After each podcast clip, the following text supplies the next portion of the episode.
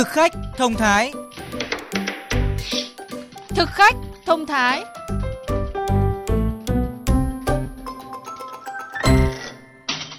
Xin chào các quý vị thính giả đang nghe chương trình Thực khách thông thái. Thưa quý vị, Hội An là thành phố đầu tiên của cả nước trở thành thành phố nói không với thịt chó mèo. Thành phố cũng sẽ hỗ trợ chuyển đổi hình thức kinh doanh đối với một số cơ sở sản xuất kinh doanh thịt chó mèo. Đây có thể nói là hành động trong chiến lược xây dựng một hình ảnh Hội An thân thiện và cũng là phù hợp với xu hướng dần từ bỏ việc sử dụng thịt chó mèo làm thức ăn hiện nay.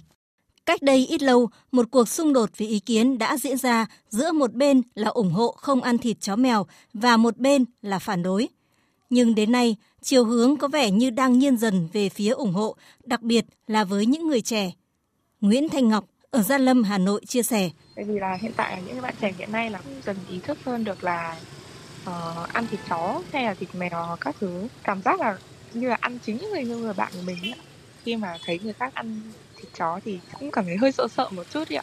Hoàng Hải Minh, một sinh viên năm thứ hai Đại học Bách khoa Hà Nội cho rằng từ lâu trong từ điển các món ăn đã không có món thịt chó mèo.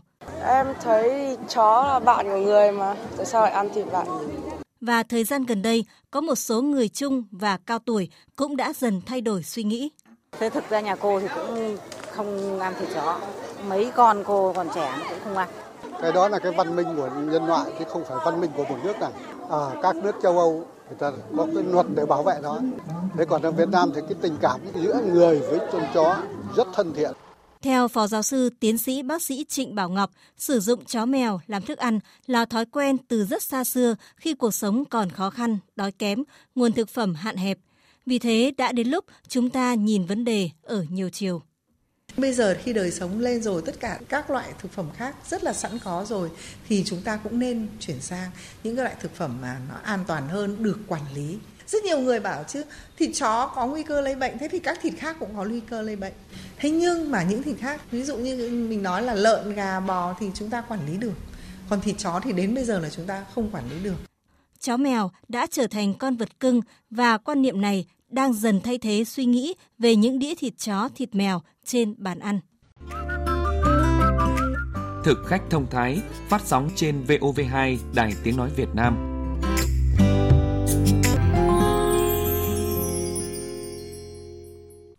Quý vị, chó mèo là để yêu, không phải để làm thức ăn. Xu hướng này không chỉ được nhìn nhận ở góc độ cảm xúc xã hội, mà xét về khoa học dinh dưỡng, an toàn thực phẩm cũng có nhiều vấn đề phải bàn.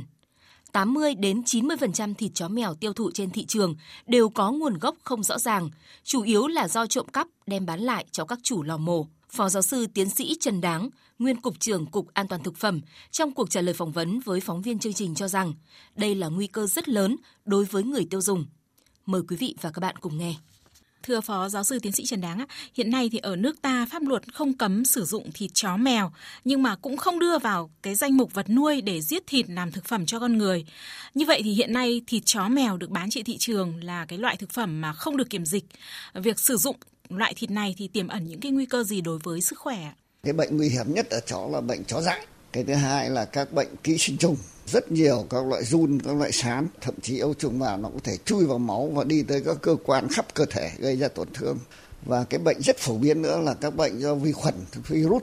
Đấy, ví dụ như nó gây nên các bệnh viêm hô hấp, bệnh đường tiêu hóa, bệnh viêm đường ruột. Cái thứ hai là bản thân con chó đó nó chứa các hóa chất độc. Đấy, ví dụ như con chó mà đánh bả được chẳng hạn.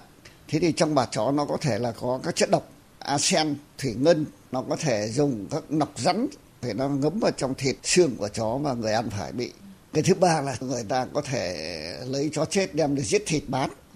Người ta bất kể là chó chết theo dạng gì. Nguy cơ thứ tư tức là ngay cái cơ sở chế biến thịt chó ấy, người ta làm cũng không đảm bảo thui bằng đèn kho. Cho nên nó tạo ra những cái chất cháy ở trên cái da con chó. Đấy là những chất gây ung thư mà do nhiệt độ cao cộng với thui thịt chó mà tạo nên trong thời gian qua thì đã có rất là nhiều địa phương khuyến cáo người dân nói không với thịt chó mèo. Quan điểm của ông về vấn đề này như thế nào ạ? Chúng ta có nên cấm sử dụng thịt chó mèo hay không ạ? Cái phong tục ăn thịt chó đã có từ rất lâu đời. Thế bây giờ bảo bỏ ngay tôi cho là rất khó. Theo tôi á, mình cũng không cấm nhưng khuyến cáo dựa vào những cái nguy cơ. Cái thứ hai là dựa vào con chó đó là một vật nuôi gần gũi con người đấy rất là thân tình khuyến cáo nhưng phải đi kèm với giáo dục để nâng dần lên người ta nhận thức Hiện nay khi mà chúng ta chưa thể cấm việc buôn bán sử dụng thịt chó mèo làm thực phẩm thì theo ông cần phải quản lý về mặt an toàn, vệ sinh đối với sản phẩm này như thế nào ạ? Theo tôi là bây giờ vẫn không cấm ăn thịt chó nhưng mình phải kiểm soát những con chó nó nuôi để giết thịt thôi. Ví dụ có những trại chó hoặc là có những cơ sở nuôi chó chỉ để giết thịt thôi. Thế hoặc người nông dân người ta nuôi một con lợn nó xong nuôi sạch xong người ta giết bổ cả xóm ăn với nhau không được bày bán lung tung ở các chợ. Trong luật an toàn người ta quy định thịt và sản phẩm của thịt là bộ nông nghiệp. Tại sao anh thấy nguy cơ anh bỏ ngơ không cấm được thì mình phải kiểm soát nó. Vâng ạ, xin trân trọng cảm ơn ông. Tại sao? Thế nào? Tại sao? Thế nào? Quý vị thân mến, chúng ta thường được hướng dẫn là chế độ dinh dưỡng đầy đủ, hợp lý, đóng vai trò vô cùng quan trọng trong việc nâng cao sức khỏe, giúp tăng cường hệ miễn dịch. Vậy cụ thể những dưỡng chất nào tác động trực tiếp đến hệ miễn dịch, giúp cơ thể chống lại tác nhân gây bệnh? Tiếp tục theo dõi thực khách thông thái ngày hôm nay, các bạn sẽ được nghe chuyên gia dinh dưỡng giải đáp. Theo Phó Giáo sư Tiến sĩ Bùi Thị Nhung, trưởng khoa dinh dưỡng, Viện Dinh dưỡng Quốc gia, các chất giúp tăng cường hệ miễn dịch gồm chất đạm và các vitamin khoáng chất như vitamin A, C, D, E, selen, sắt, kẽm. Chất đạm là thành phần của kháng thể. Vitamin A thì đóng vai trò quan trọng trong cái việc duy trì sự toàn vẹn của niêm mạc, đường hô hấp, đường tiêu hóa tham gia vào trong các cái kháng thể bề mặt. Vitamin C thì giúp tăng cường cái hệ thống miễn dịch thông qua sản xuất các cái interferon là một cái loại protein chống lại các cái tác nhân gây bệnh là thành phần quan trọng của hệ thống miễn dịch. Rồi vitamin E thì làm tăng cái khả năng miễn dịch giúp cho cơ thể đề kháng tốt hơn với các cái tác nhân gây bệnh. Vitamin D thì có liên quan đến các cái chức năng khác nhau của cái hệ thống miễn dịch tiêu hóa, tuần hoàn và thần kinh. Selen là một cái yếu tố khoáng chất, là một cái chất chống oxy hóa rất là mạnh và đủ cái lượng selen trong cái khẩu phần ăn thì sẽ giúp tăng cường cái khả năng chống uh, nhiễm trùng, nhiễm khuẩn cho cơ thể. Sắt và kẽm thì giúp cho duy trì cái hoạt động bình thường của cái hệ thống miễn dịch.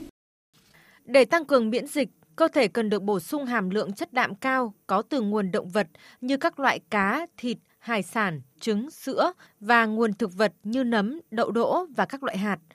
Phó giáo sư tiến sĩ Bùi Thị Nhung cũng hướng dẫn các thực phẩm giàu vitamin và khoáng chất bao gồm Vitamin A thì có rất nhiều trong các cái rau củ quả có màu vàng, rau có màu xanh đậm, rồi các cái thức ăn nguồn gốc động vật như là gan, như các loại thịt, cá, trứng, sữa.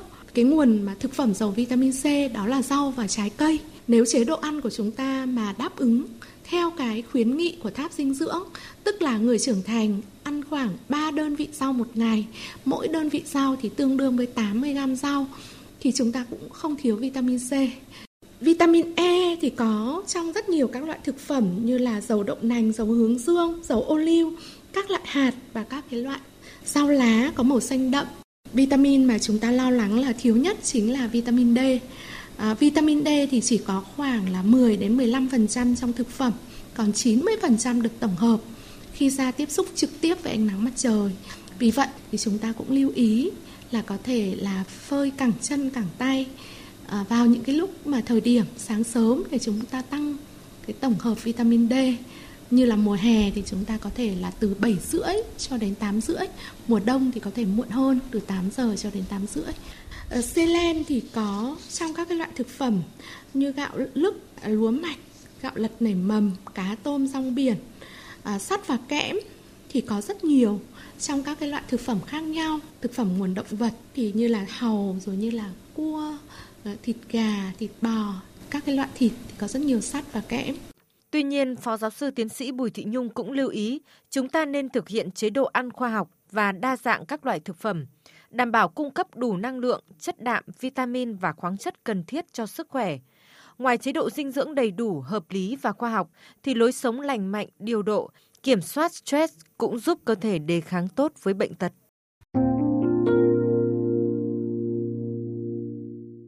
Thời gian dành cho thực khách thông thái hôm nay đến đây là hết.